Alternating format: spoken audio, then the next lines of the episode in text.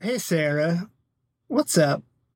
Well, Ethan, I've been getting back into running Dungeons and Dragons, so much so that I almost forgot to come out here to record because I was editing some notes and lost track of time, and D&D has consumed my life. But yeah, other than that, not much. Nice. That's funny. I almost forgot to come and record because I was finishing up a bandit camp in Horizon Forbidden West. The video game. Yeah. Or the board game. The board game's not out yet. Only the Horizon Zero Dawn board game is out. Different board games.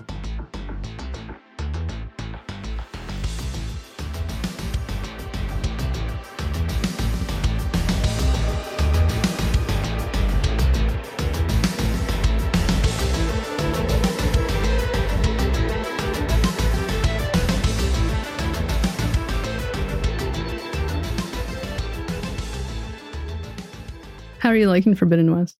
Forbidden West is really good. I liked Zero Dawn and everything, but Forbidden West is like really clicking with me in a way that the first game like didn't quite.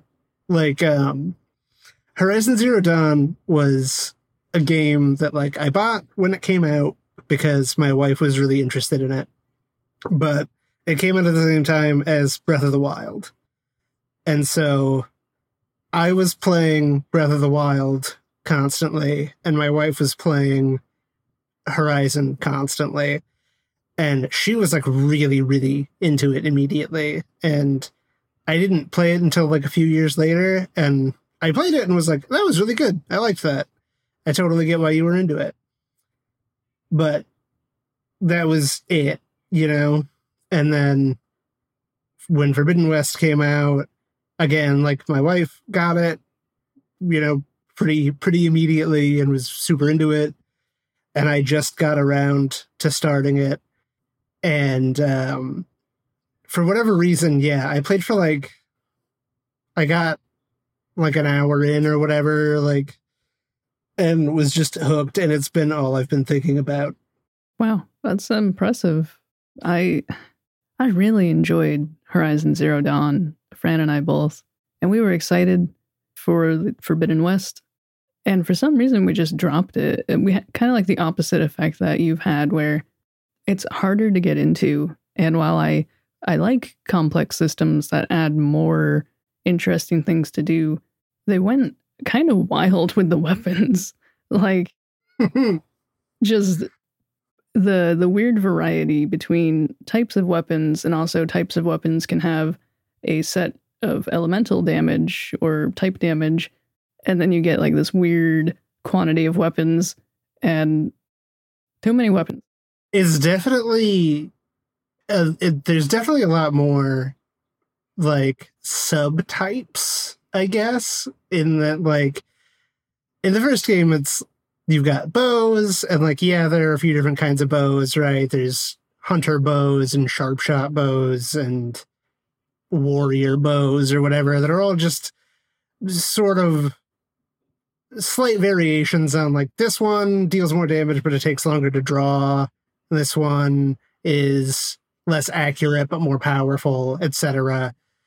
And then you had like, okay, you've got like the sling and the trip caster and the rope caster or whatever, and they're all pretty straightforward. And yeah, Forbidden West adds so many more layers to all of those, where it's like, yeah, I got a trip, or I got a rope caster, which like if you're not familiar with these games, they're about hunting big robots basically. And a rope caster is a weapon type you can equip where you shoot like a rope into an enemy and then attach that rope into the ground. It's like there's a spike on either end of the rope. And so you shoot one spike into a dude, and then you jam the other spike in the ground. And once you've hit the enemy with enough ropes, it's like immobilized for a little while because it's like tied down, right? And then I got a rope caster in Forbidden West that was like, this one doesn't do that. This one really. This one is like a spike on one end, and then it's the rope. But then attached to the rope is like an elemental canister of some kind. So you can just basically staple an elemental explosive onto an enemy, and then if you shoot that with like the right kind of elemental arrow, it blows up and is like very effective. Oh, that's cool. Yeah, and there's like trip casters, which like again for people who haven't played these games, the basic version of a trip caster is you shoot the ground in one spot and it shoots a little spiky into the ground, and then you shoot in a second spot and it puts down another little spiky, and then it has like a tripwire between those two spikes, and then you can trick enemies into walking into it and getting hurt. It's weirdly satisfying to set up. Like, it just works really well. Except yes. On the occasion it doesn't. It can be a little glitchy. Yeah. And then I got one in Forbidden West that was like, okay, yeah, so it still does basically that, but instead of being a tripwire, it puts up like an energy shield that you can use as cover. Oh, see, we clearly have not gotten like that far into it, or we've just missed it. But that's cool. But here's the thing. I have like a good hunter bow, and that's all I ever use. Yeah, so I was getting ready to make that point. I love all these options. I really do. And like Fran will be meticulous. She will sneak through the grass and throw rocks and scan with her scanner and kind of like watch their routes and like meticulous. And then she'll take the right shot or maybe put some traps down. I realize I almost just want to be playing a first-person shooter. I'm ready to run and gun. I will leap in there, take the most direct approach, and call it a day, which I think it just slows me down choosing to plan and pick the right equipment and put the right outfit on. It's very much like Monster Hunter, I feel like. Mm. In a sort of general gameplay sense of like, there's some kind of big monster. I mean, for a given value of big in Horizon, a lot of the machines are like between the size of a large dog and a horse. Like, they're not huge, but some of them are super, super big.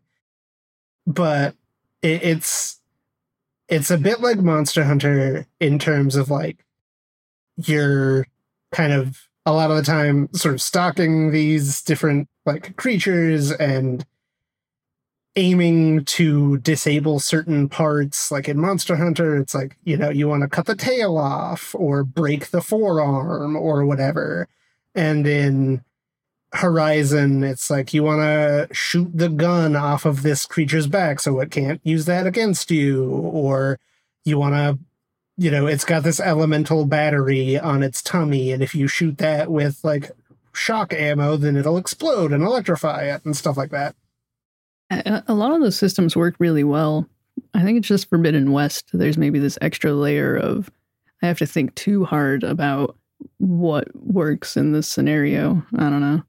That, I think, is the other kind of Monster Hunter-y thing about it, which is that Monster Hunter has, at this point, like 14 weapons, and like in Rise, weapons have like different combos that you can swap out, and there are some games where there's like weapon styles for each individual weapon and stuff like that.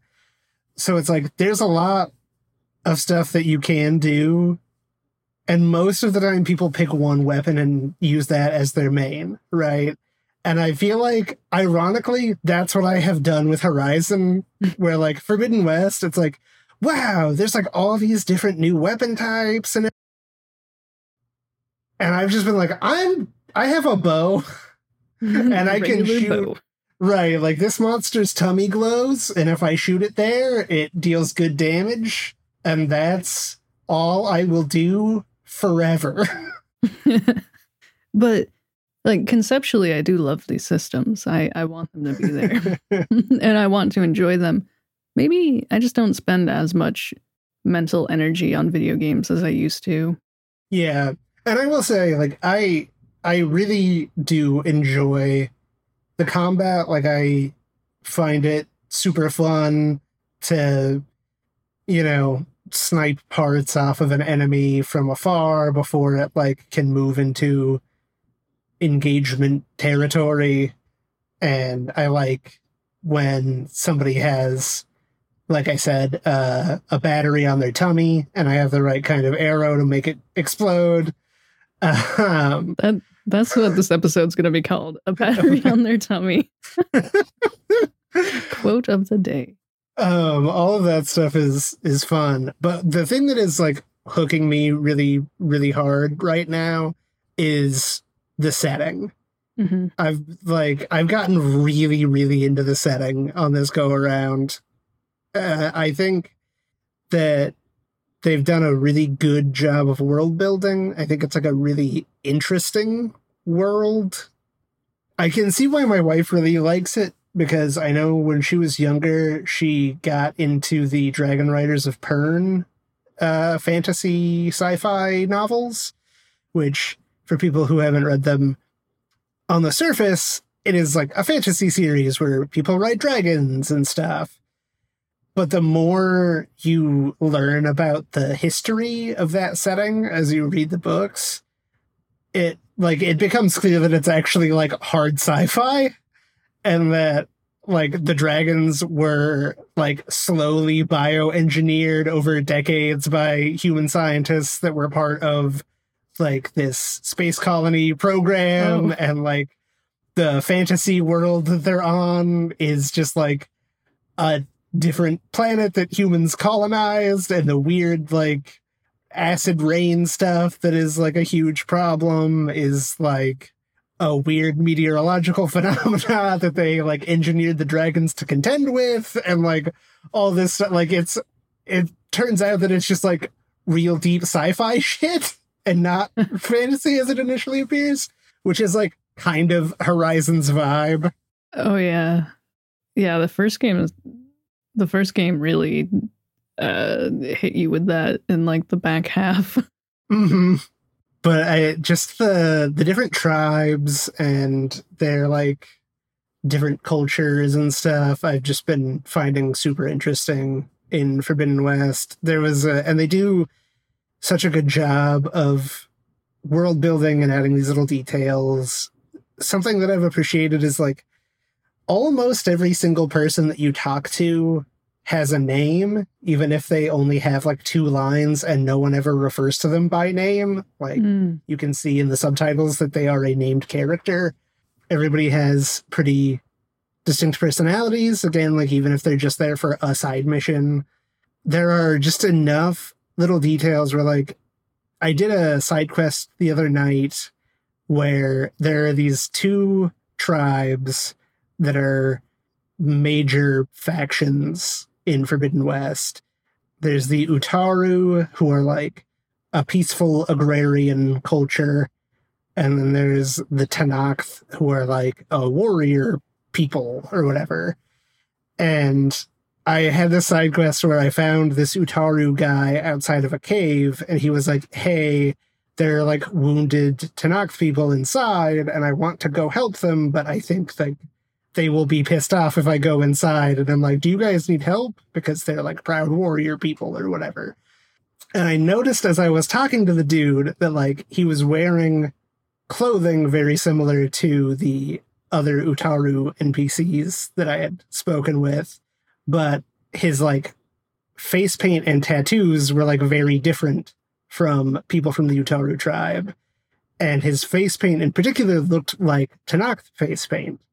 And a different NPC had told me earlier, like, in a dialogue tree where I had asked more about, like, the relationship between these 2 tribes, that there had been this, like, exchange program where the Utaru would give, you know, grain and food and stuff to the Tanakh in exchange for the Tanakh sending, like, a certain number of, like, veteran warriors to live with the Utaru to teach them how to fight and stuff like that. And it was, like, this peace agreement that they'd had for like decades or whatever. But it was because of other stuff that has happened in the setting since then, like it wasn't a thing that happened anymore. And then it was, so I was like, oh, I wonder if like this is like an older dude. Like, I wonder if that's what's up. And that's what it turned out to be. It was like once you go into the cave and talk to these people, it comes out very quickly that like, yeah, this dude was a Tanakh who had been like traded to the Utaru as like a veteran back, you know, decades ago when this was like common practice. And I just thought it was really cool that like they've done a good enough job of world building that by talking to this dude and looking at him for like a minute, I could intuit that that is what his backstory was. Yeah, that's really good design when it feels so natural, right? Yeah. They ultimately did tell you, but the fact that you didn't need to be told, yeah, is a good sign. So that's been like everything I've been doing in my free time lately is just like making sure that I'm finding all of the extra side stuff and doing all the side quests and hunting all the monsters and whatnot. And it's been fun. We really need to get back. We being Fran and I really need to get back into Forbidden West. Like, I know it's a good game. I want to play it. It's fun. It has like a deceptive opening act where there is a part that I finished and was like, okay, cool. So I'm done. This was like the tutorial, right? Like this was the opening, get you accustomed to the game part. And I've finished that. And now I'm like into the big main game. And then like a couple hours later, when I finished like another quest, I was like, oh no, like now I'm past that. But like, this is the actual start of the game now. Yeah, it's big. But you mentioned D&D, Dungeons as well as Dragons. Tell me more about this. If I must. Correct me if I'm wrong. This is some manner of role-playing game on a tabletop, is that correct? Yeah, you wouldn't have heard of it, though. It's pretty obscure. Yeah, no, I've been playing D&D fairly regularly-ish in Fran's game, and our friends that are remote back where we used to live. But I've finally put together a group here where we live now, and yeah, I'm starting to DM again, and it's pretty cool. Found some good people. Had one session and a half.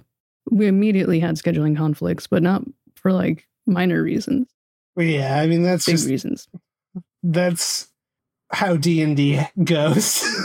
It is. But they all seem like they want to play weekly with like 1 week off every 3 weeks, which is, I've not had a group like that.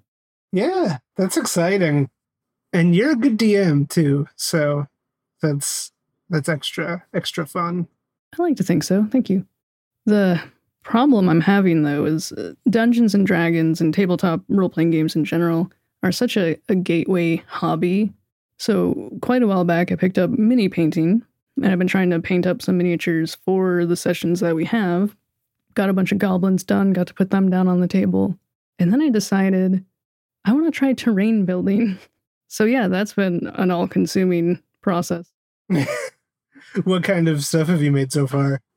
I started really simple and just made some little farm fences out of just like some little square dowels. And then I was like, okay, next I'm going to make some magnetic interlocking tiles. And I did. Yeah. So that was a pain in the ass because they weren't like thick enough tiles of foam. And then the magnets, I got some sphere magnets. So they like spin around to find each other in the correct matchup. Yeah. There's words for that. Polarity. You got to make the magnets kiss, right? Yes. Yeah. So now they enthusiastically roll around in their tiles to smooch. Yes. See, each magnet has a battery on its tummy. And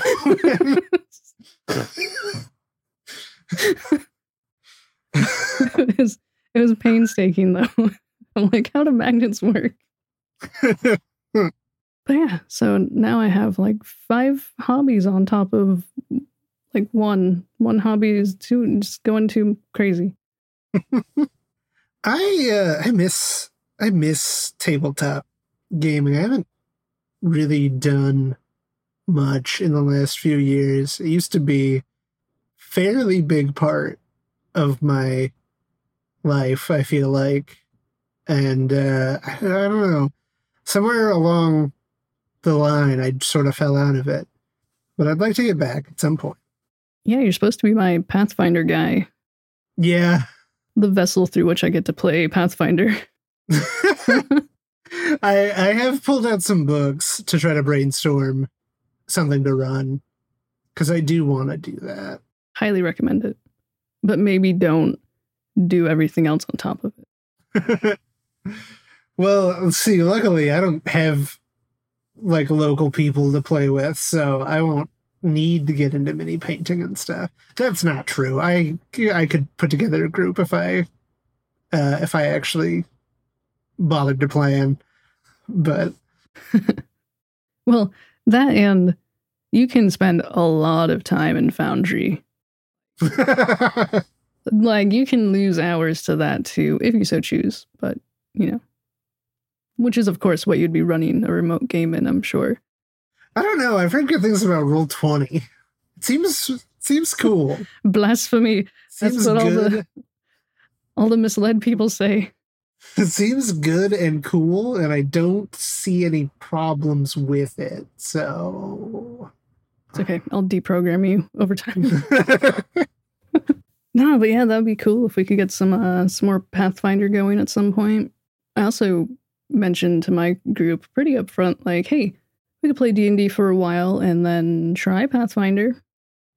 I feel like this is a thing that we gotta actually do an episode about at some point. I feel like there is such a weird... I'm gonna sound like such a fucking old man saying this. It's weird to reflect on the fact that, like, I kind of am now. I started playing tabletop games 14 years ago, which is a weird, like, that doesn't feel like it should be true. You know what I mean? Yeah. Which I guess is probably how all old people feel about their interests. Not that I'm old, I'm in my 30s, which is not old, but it's the point where you're allowed to start calling yourself old jokingly, right? I think so, yeah. But at any rate, yeah, so this is probably not accurate at all, and it's probably very much like old man yells at cloud type bullshit. But back in my day, I feel like people were less resistant to the idea of trying new systems. And this is purely anecdotal. This is solely what I've seen on like Reddit and in a couple instances with like people that I've talked to, or sort of friend of a friend situations that I've like heard of regarding people's experiences in like trying to introduce a new system to their group or whatever. I just feel like there's a lot less variety at tables than there was in my day. Like when I was first starting playing tabletop games, the group that I got into it with, I mean, we were playing 4th edition, 3.5, Pathfinder 1E, Old World of Darkness, New World of Darkness. I ran like some Mutants and Masterminds. A friend ran some Big Eye Small Mouth and some Mekton. We did Shadowrun, like I think 4th and 5th editions eventually, if I'm remembering my editions correctly. Just like, I got to play Shadowrun like twice. Oh, Shadowrun's so fun. Yeah, you know, like we did a lot of stuff, right? Like, you know, D20 Modern, Star Wars D20, like we did a lot of different stuff, like just with that one group. And then, you know, in groups outside of that, like I've done D&D 5e, Pathfinder 2nd Edition, like a small handful of other Dread, like some Monster of the Week, like some weirdo shit. You know, it's just like, I haven't played them, but I've read the rule books for like Fate and the Marvel Multiverse RPG. And like, I don't know, it's just like, I think trying new systems is fun and exciting. And I see a lot of sentiment, I feel like, of people being like, well, why would I do not 5th edition or whatever, you know? Yeah. You see it most often with 5th edition, I'm sure, because D&D is like the famous one. But, it, you know, in general, like, I don't think it's just a D&D problem. I'm sure that there are a lot of people who would be like, well, why would I switch away from Pathfinder? And stuff like that as well. Mm-hmm. And it's like, I don't, just try stuff. It's fun. Yeah. I would totally be interested in learning and running different systems. I know, like, at least one of my players is very happy with 5th edition. And that's Fran. She just really likes not just 5th edition itself, but the lore, the Forgotten Realms, the history and the races and the, you know, just everything about it. It's also her first TTRPG system, so that might play a part. Yeah. The reasoning I generally see is people being like, well, you know, why, like, my players aren't going to want to like learn a new system, or like it's the time investment, which I sort of get, but also like, I don't know, there are a lot of like systems out there that are not very rules heavy, and, you know, whatever. See, I'm not sure I would want to necessarily invest a lot of time in those systems. Yeah. People should chase their bliss and play what they want to play and all that stuff. And I'm not like shaming. I'm not trying to shame anybody for like not branching out. It's just the times when it bothers me is when people are trying to like hack 5th edition to do something very specific. And it's like, you could just play this other game that is built to do that. And they're like, no. Like, 5th edition does everything or whatever. And it's like, it will do everything, kind of. But there are some things that it doesn't do very good. And there are systems that do those things a lot better. And you could just play those instead of... And, like, that's where, like, the time investment argument falls apart, too, where it's like, you're spending a lot of time trying to break this into doing something that it's not built to do. You could just invest that time in reading this other rule book and playing that game. Yeah, I see all sorts of posts about, like, how can I get this to work for a, like, space odyssey type game, or... Right. Or, like, historical fiction. Yeah. Yeah, like a historical fiction campaign in, like, the 1800s. London or something, with like werewolves and guns. I don't know. I'm sure that's happened.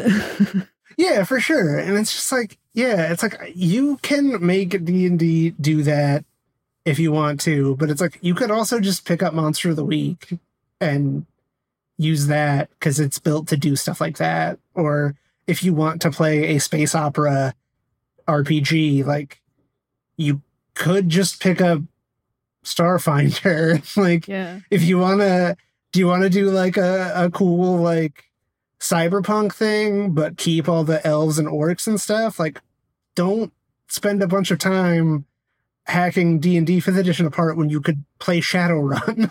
Like, yeah, although I'm sure there are many ways to approach Shadowrun in terms of its complexity, like trim out the things you don't care about, but Shadowrun is dense. It is very dense. I adore Shadowrun. I fucking love Shadowrun. I've had some of my favorite sessions I've ever run have been in Shadowrun. I can vividly remember like a 4-hour session where like not a die was rolled. It was the start of the session was me laying out that this was what the group had been hired for, and they planned this elaborate heist on a decommissioned aircraft carrier in the ocean, and they had to call in all these favors and talk to all these old NPCs from prior sessions, and dig into their contacts that they had from character creation. And like, it was just like an afternoon of like all role play and planning, and it kicked ass. And it built up to something though. Like all that role playing wasn't just like puttering around town, saying hi to the friendly NPCs and buying stuff. It was like it had a purpose.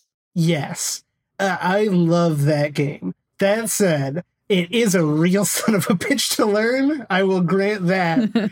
I have a friend who is well known for taking a really long time to build characters. Like, it will take him 4 to 6 hours to build, like, a 5th edition character, because he will just pore over every possible way to do the thing. That Shadowrun will take him days to get a character sheet done. Like, I mean, that's fair. You really have to find the people who want to be there for it to work. Like, yeah. With D&D, it's fairly easy for there to be the like wallflower players who just want to hang out with friends and roll dice. I think I have one of those at my table. They joined late in that they weren't there for session 0, but they've been there since. And I'm like, here's some backstory ideas if you want to like work with that. And they're like, oh yeah, that's a great idea. I love it. And then I sent some questions and it was like, not much was there, right? The idea of asking this person, like, fill out your contact history and like organizations that you're a part of. And I'm like, no, I would never ask them that because no. And so you just need people who want to play that kind of game. Yeah, for sure. And read rules. Yeah. Yeah.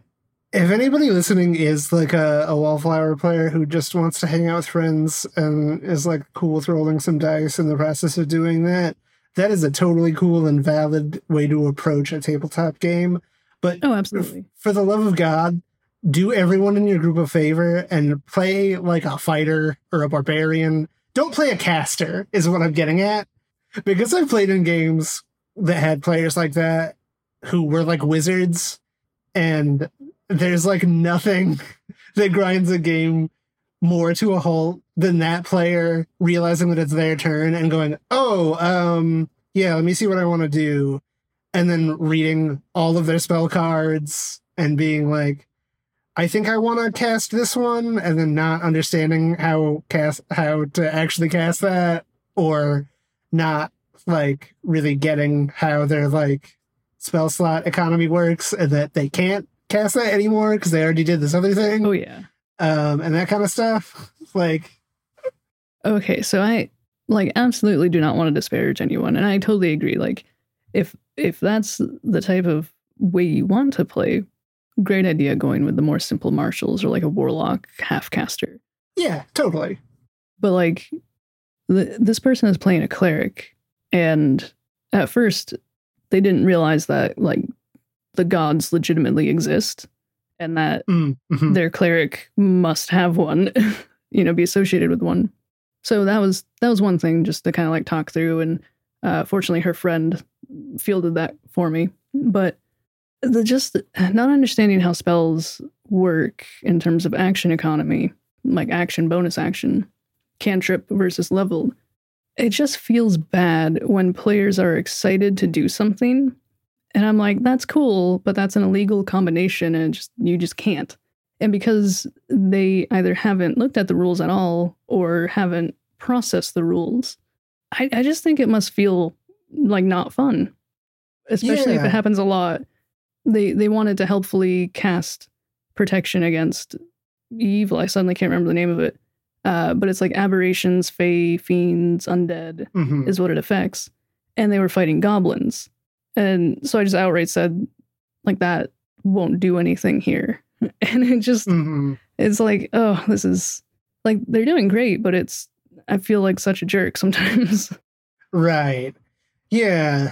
I mean, that's the thing. It's like, it's totally fine for the tabletop game to be, like, a low investment thing from your end that you are doing mostly because you want to hang out with the other people there.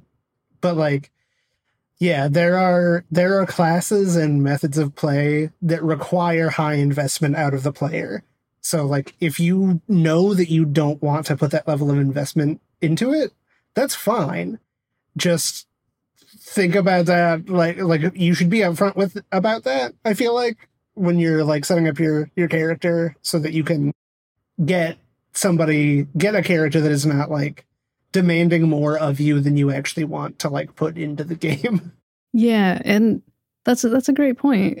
It's something I should have considered. I feel like the whole Session Zero approach kind of fell apart because everyone but the fighter actually changed their character completely from what we talked about in Session Zero. And then we got that new person who wasn't there for Session Zero. And like Franz, I knew very early because I lived with her and she told me that like the next day.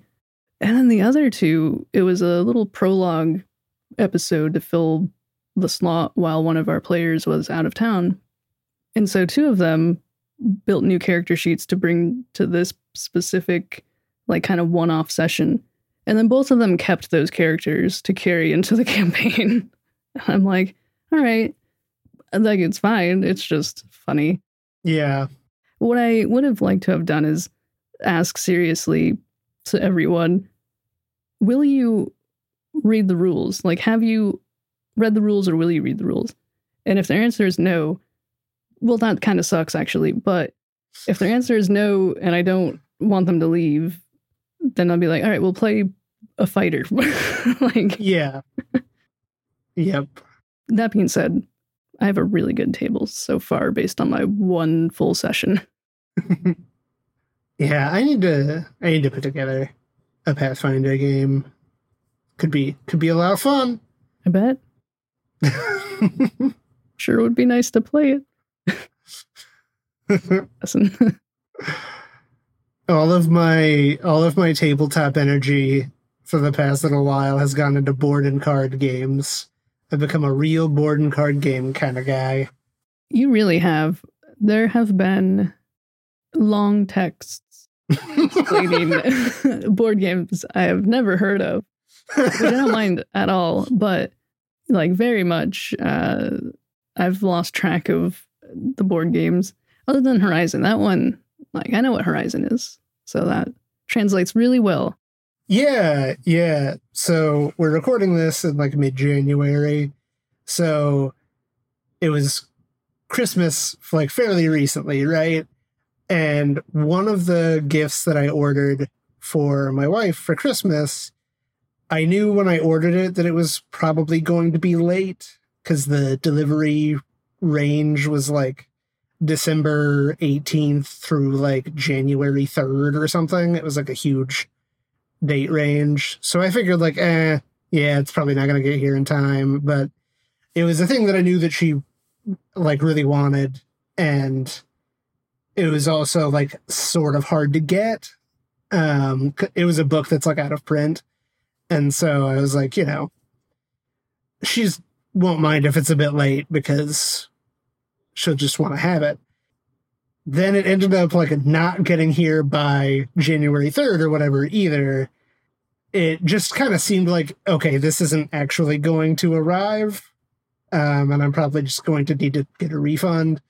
So then I was like, well, then I should get like a replacement gift, right?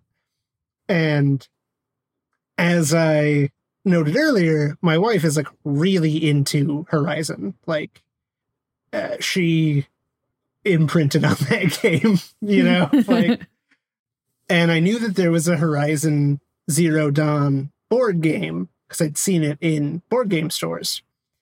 And I didn't really know much about it, but I was like, well, you know, she really likes Horizon. We both like playing board games.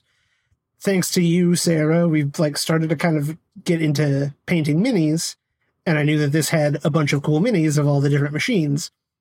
So I thought, you know, this will be cool. And we'll get a bunch of cool minis. Like, she recently, the comic shop in my town has, it like opened somewhat recently and they're still sort of stocking up. And so a bunch of the stuff in there is just like random nerd collectibles that like employees brought in to like have stuff on the walls. Mm-hmm. And one of them is there's a machine in Forbidden West called the Tremor Tusk that's like a big robot elephant. And I guess when Forbidden West came out, if you bought like the legendary Ultra Super Collector's Edition at GameStop, it had like a giant Tremor Tusk like figurine. And so they had that at this comic shop. And my wife was like, "Is that for sale?" And they were like, like the owner was like, I don't know. I would need to like call the dude whose it is.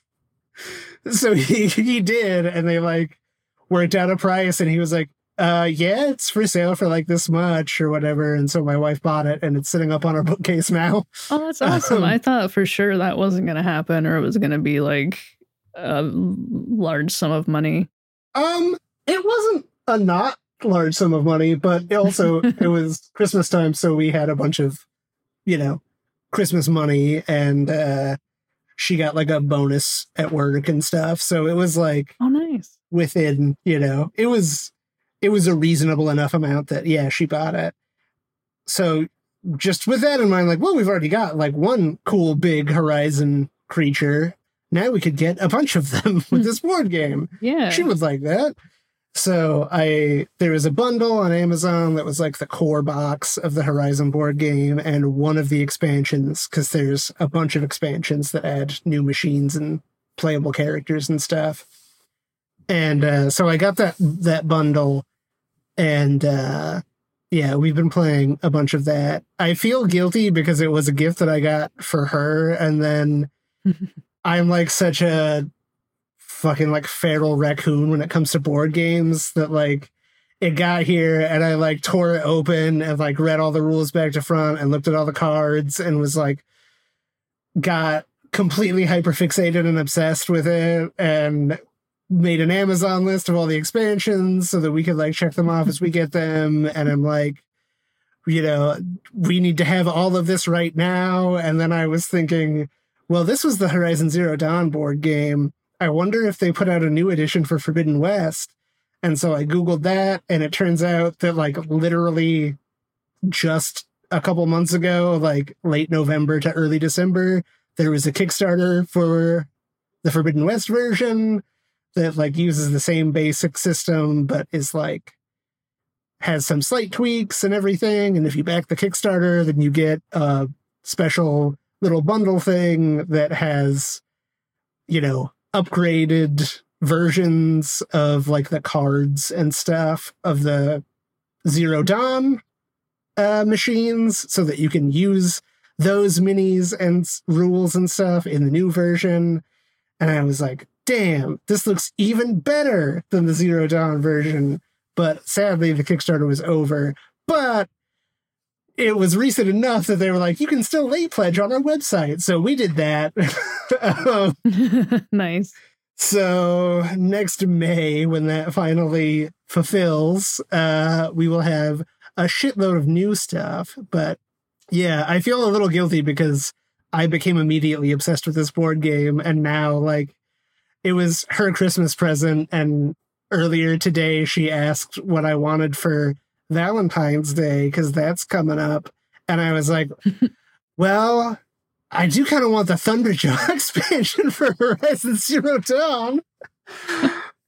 Well, at least she benefits from that still. Yeah.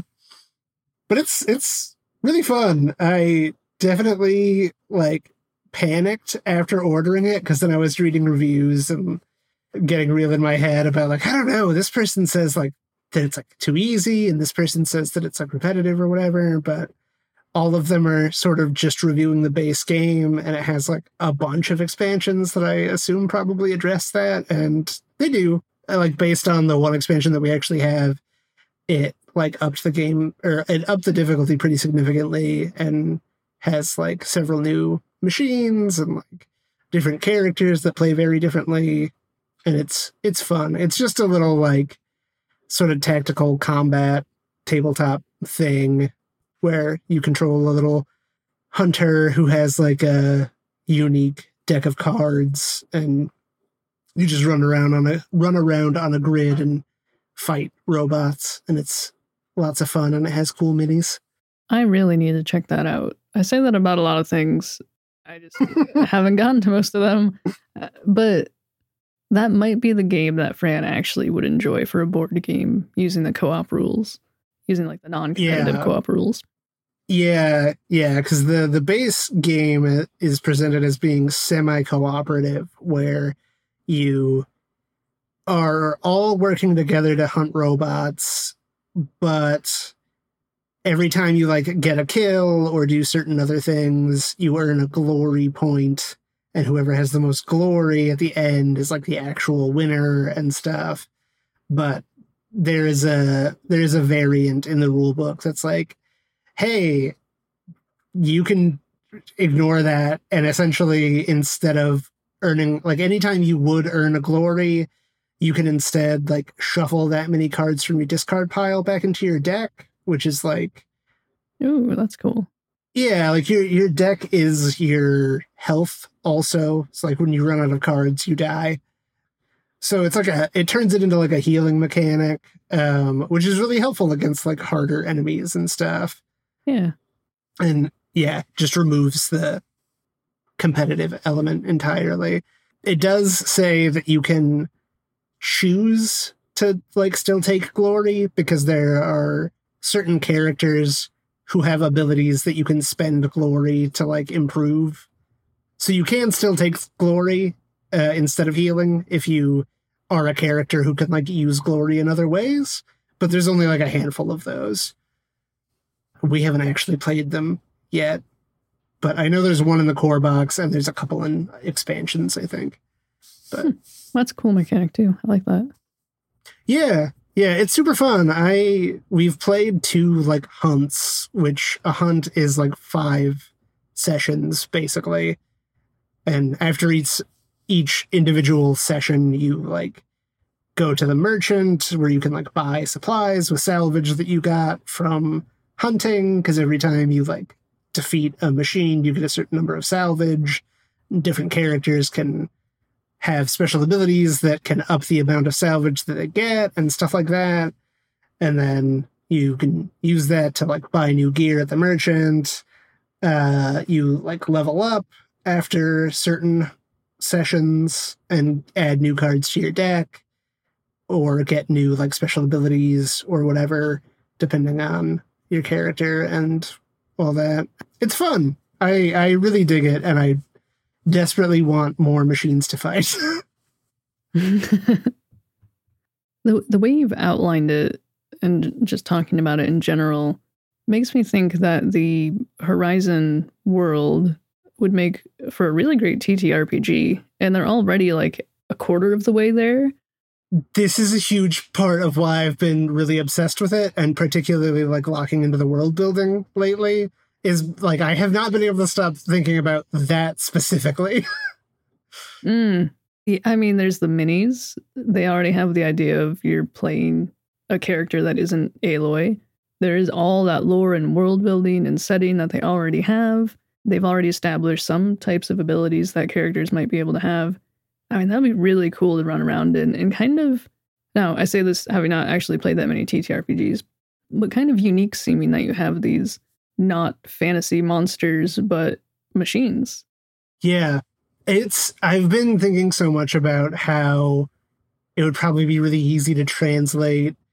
So the way that machines work in the board game is you have like kind of one like tarot-sized card that has the general information about the machine, right? Its health, its armor, how much salvage you get for killing it, any special abilities it has, any like special components that it has, because several machines have, like when you attack the machine, you can choose to just target the machine itself, like the main body, or you can choose to target a specific component, which will have like less health, but you have to like destroy it all in one go, basically. And doing so usually like disables one of its special attacks or like something like that, which is really cool because like that's how it works in the video game too. But then in terms of what the machines do on like their turn, basic machines just have one card that says like, it will usually ask a yes or no question, right? It'll say like, is there a player character within one square of this enemy? If yes, then it will move one towards that character and attack for this much damage. If no, it will do this other thing instead, right? Okay. And so simple machines, that's it. They just, you set that card out, every time that machine activates, it does that card. Larger, more complex machines who maybe have several components or whatever will have a deck. So you shuffle that up, and then every time it activates, you draw from that deck, and maybe it will do a ranged attack. Maybe it will charge you for like several spaces of movement and then attack if you're in range. Maybe it will... There's like a alligator guy called a snap maw that can like grab you and drag you into the water and like stuff like that. Oh, yeah. This sounds... both like TTRPG combat and more interesting than TTRPG combat. Yeah, well, I just keep thinking like it'd be so easy to translate this into like Pathfinder 2nd edition specifically, where it's like, yeah, like it for 3 actions it can do this, for 2 actions it can do this, like that kind of stuff. And like the way the components work would translate really easily to the tabletop because it's just like, again, it's just like a thing that like you can do a cold shot or whatever, right? And if you deal enough damage, then it breaks that thing and etc. Takes away one of their actions or whatever. Like it would work very easily, I think. Unfortunately, whenever you said simple machines, I was imagining like a lever or yeah. Yeah. Yeah. Yeah, I really enjoy it. I have discovered that I really like trap-based characters. So, like, every character has a ranged weapon and a melee weapon.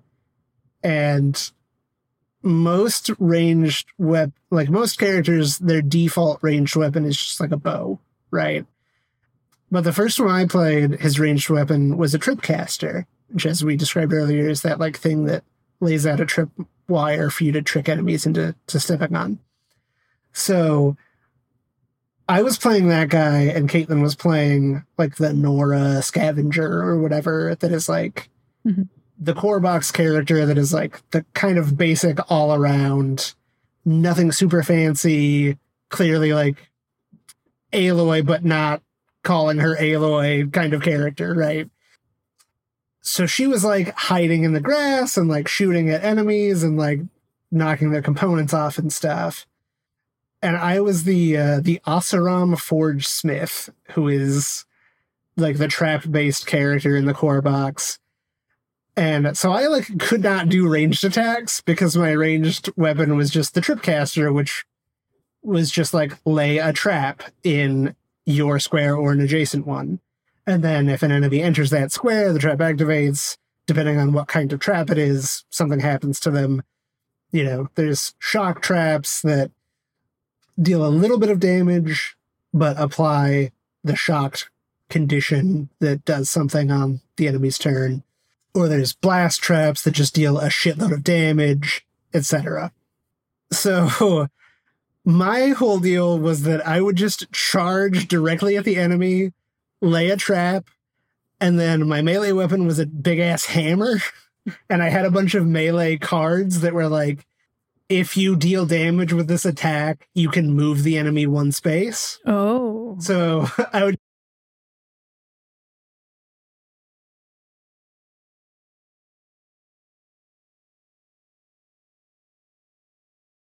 So Caitlin was like hanging back, like knocking components off of people so they couldn't do their big attacks, and like getting a shitload of salvage and stuff with her like specialty cards. And I was just like getting up in everyone's face and laying like 3 traps at a time and throwing enemies into them. And like, that's just not how I would expect it, like a trap-based character to operate. Like you could lay in wait or lead them over, you know, maybe using the Nora character as bait and they run into the trap. I just shove them into the trap that you just laid. So that's the thing. So like that's how the Forge Smith plays.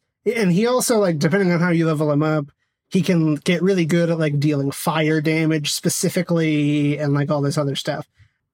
But then the second hunt that we played, we were using the expansion that we got. So we were playing the 2 new characters from that and hunting machines from that. There are 8 expansions. Well, there's actually 10, but one of them is Kickstarter exclusive and one of them is like about bandits instead of machines. So like who even cares because you're not getting a cool machine mini. Mm-hmm.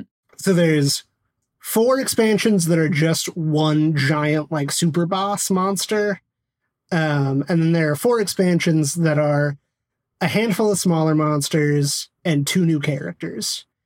And each of those 4 expansions are based on, like, a specific tribe from Zero Dawn.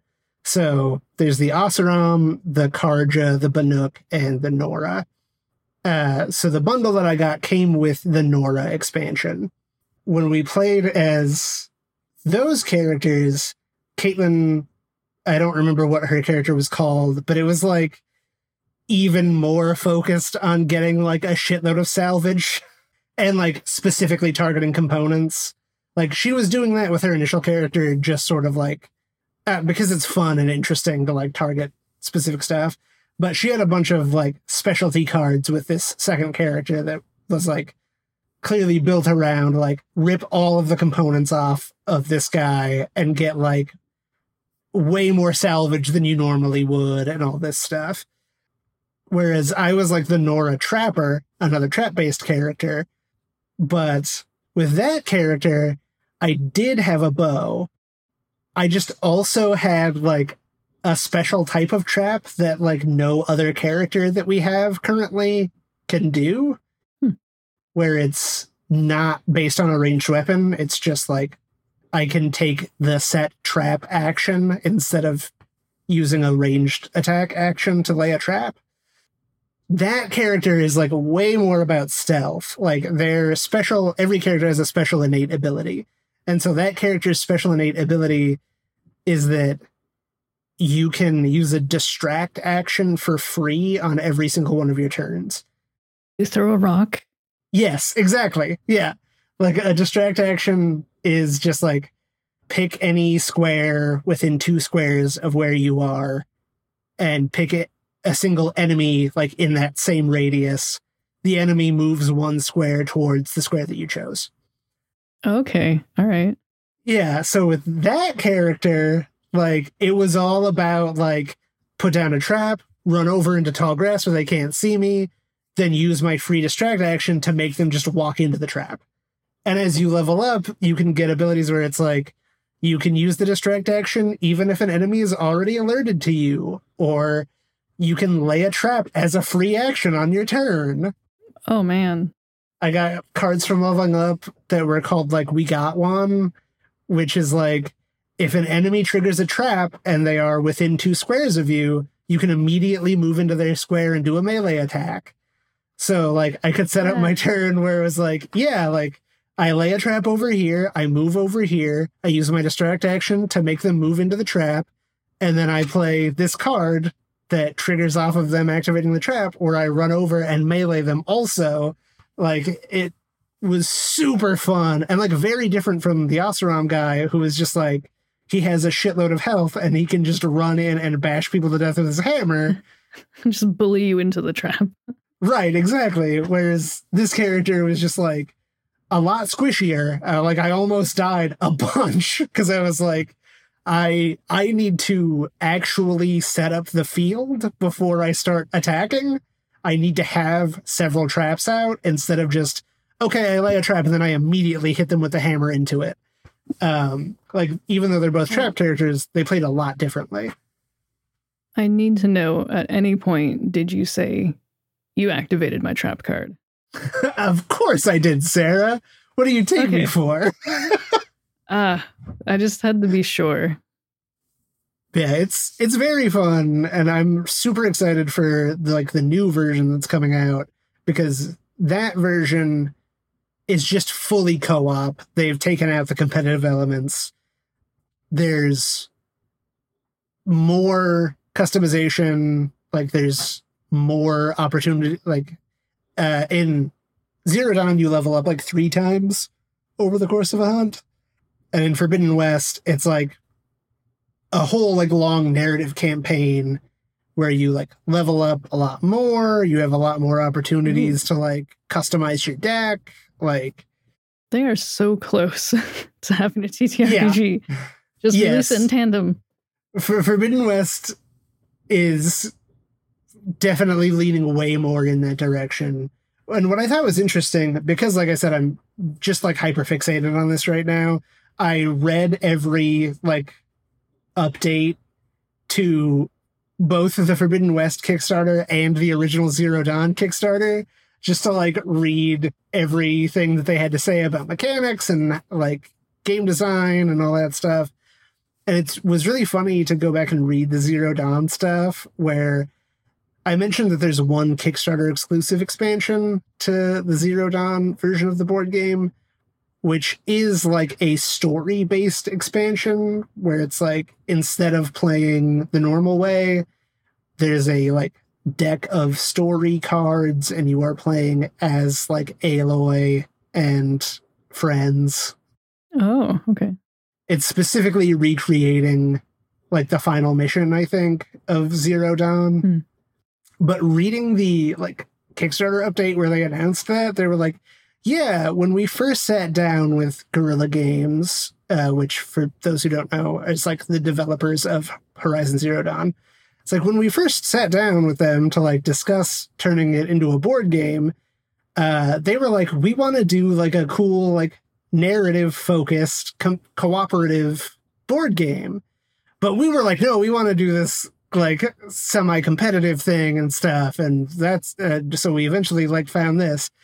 It was very funny to read that and then look at the Forbidden West one, where all of the Kickstarter's language is people liked the Zero Dawn board game, but the feedback we got was that people really wanted it to be narrative focused and fully cooperative. Guerrilla knew what was up. Right. That's awesome. Yeah. Yeah, it's been a blast. I've been all about that, and also I'm obsessed with the card game Marvel Champions, and I recently caught up on hero packs for that. So now I'm all good to go until March, when the next box comes out. But there's this company. So there's a shitload of Marvel Champions cards at this point. It's been coming out since 2020, 2019, somewhere in there. And, they have hero packs and villain packs and big box expansions and stuff. So there's a lot of cards, and you kind of need to have them separated out into specific piles, right? Because it's you need all of us given heroes cards together, because they're an important part of that character's deck or whatever.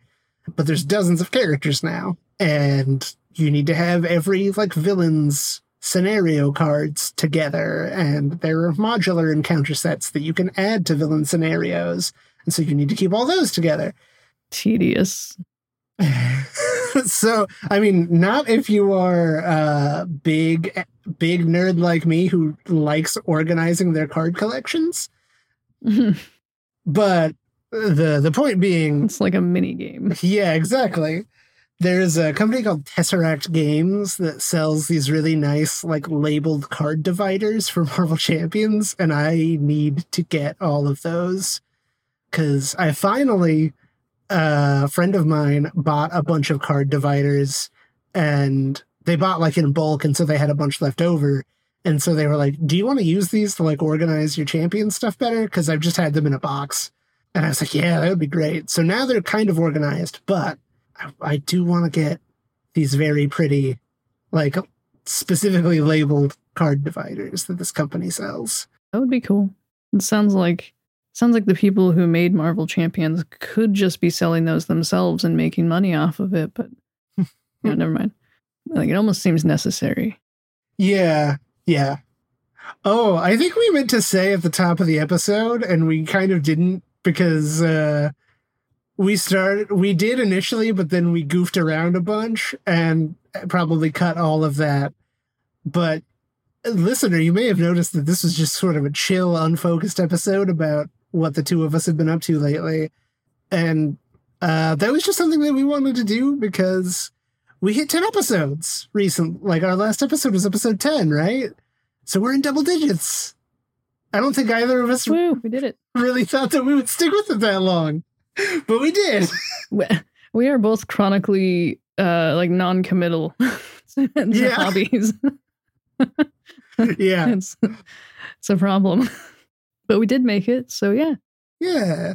So this is our victory lap where we didn't need to have a serious topic that we had deep thoughts on. We could just talk about... That's for next episode. Yeah. Yeah. Get ready for that one. That's going to be a doozy.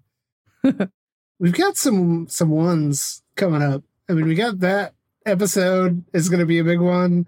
We've been talking about some other potential topics. There's a movie that we're going to talk about soon that I think will lead to some interesting conversation.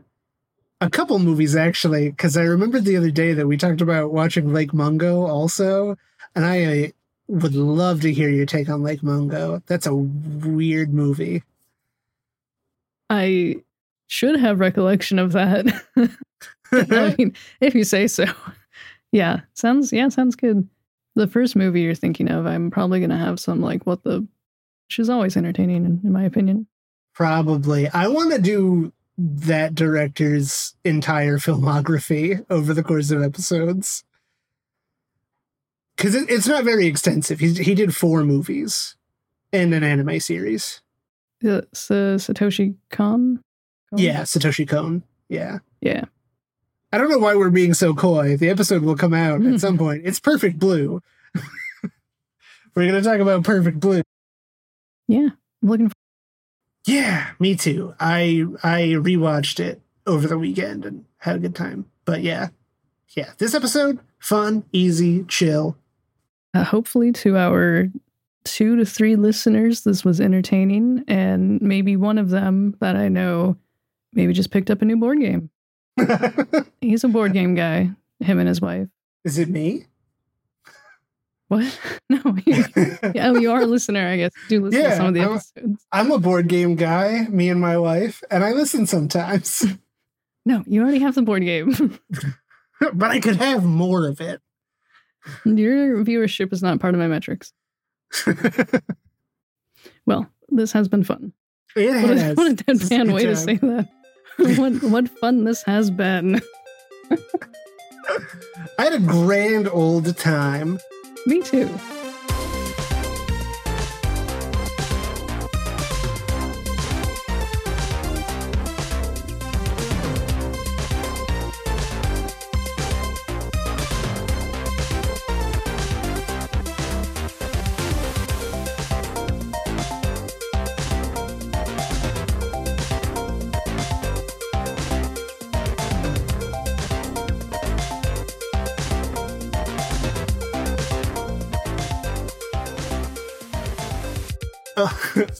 Only 90s kids will get this episode. Gosh. It's like those YouTube videos that are like lo-fi music for witches only. I'm like, what? And then I think people are parodying it because I see things like lo-fi music for bears only. It's just like weird. We should absolutely title this episode. We should cut all of this, but then title the episode "Lo-Fi Music for Witches."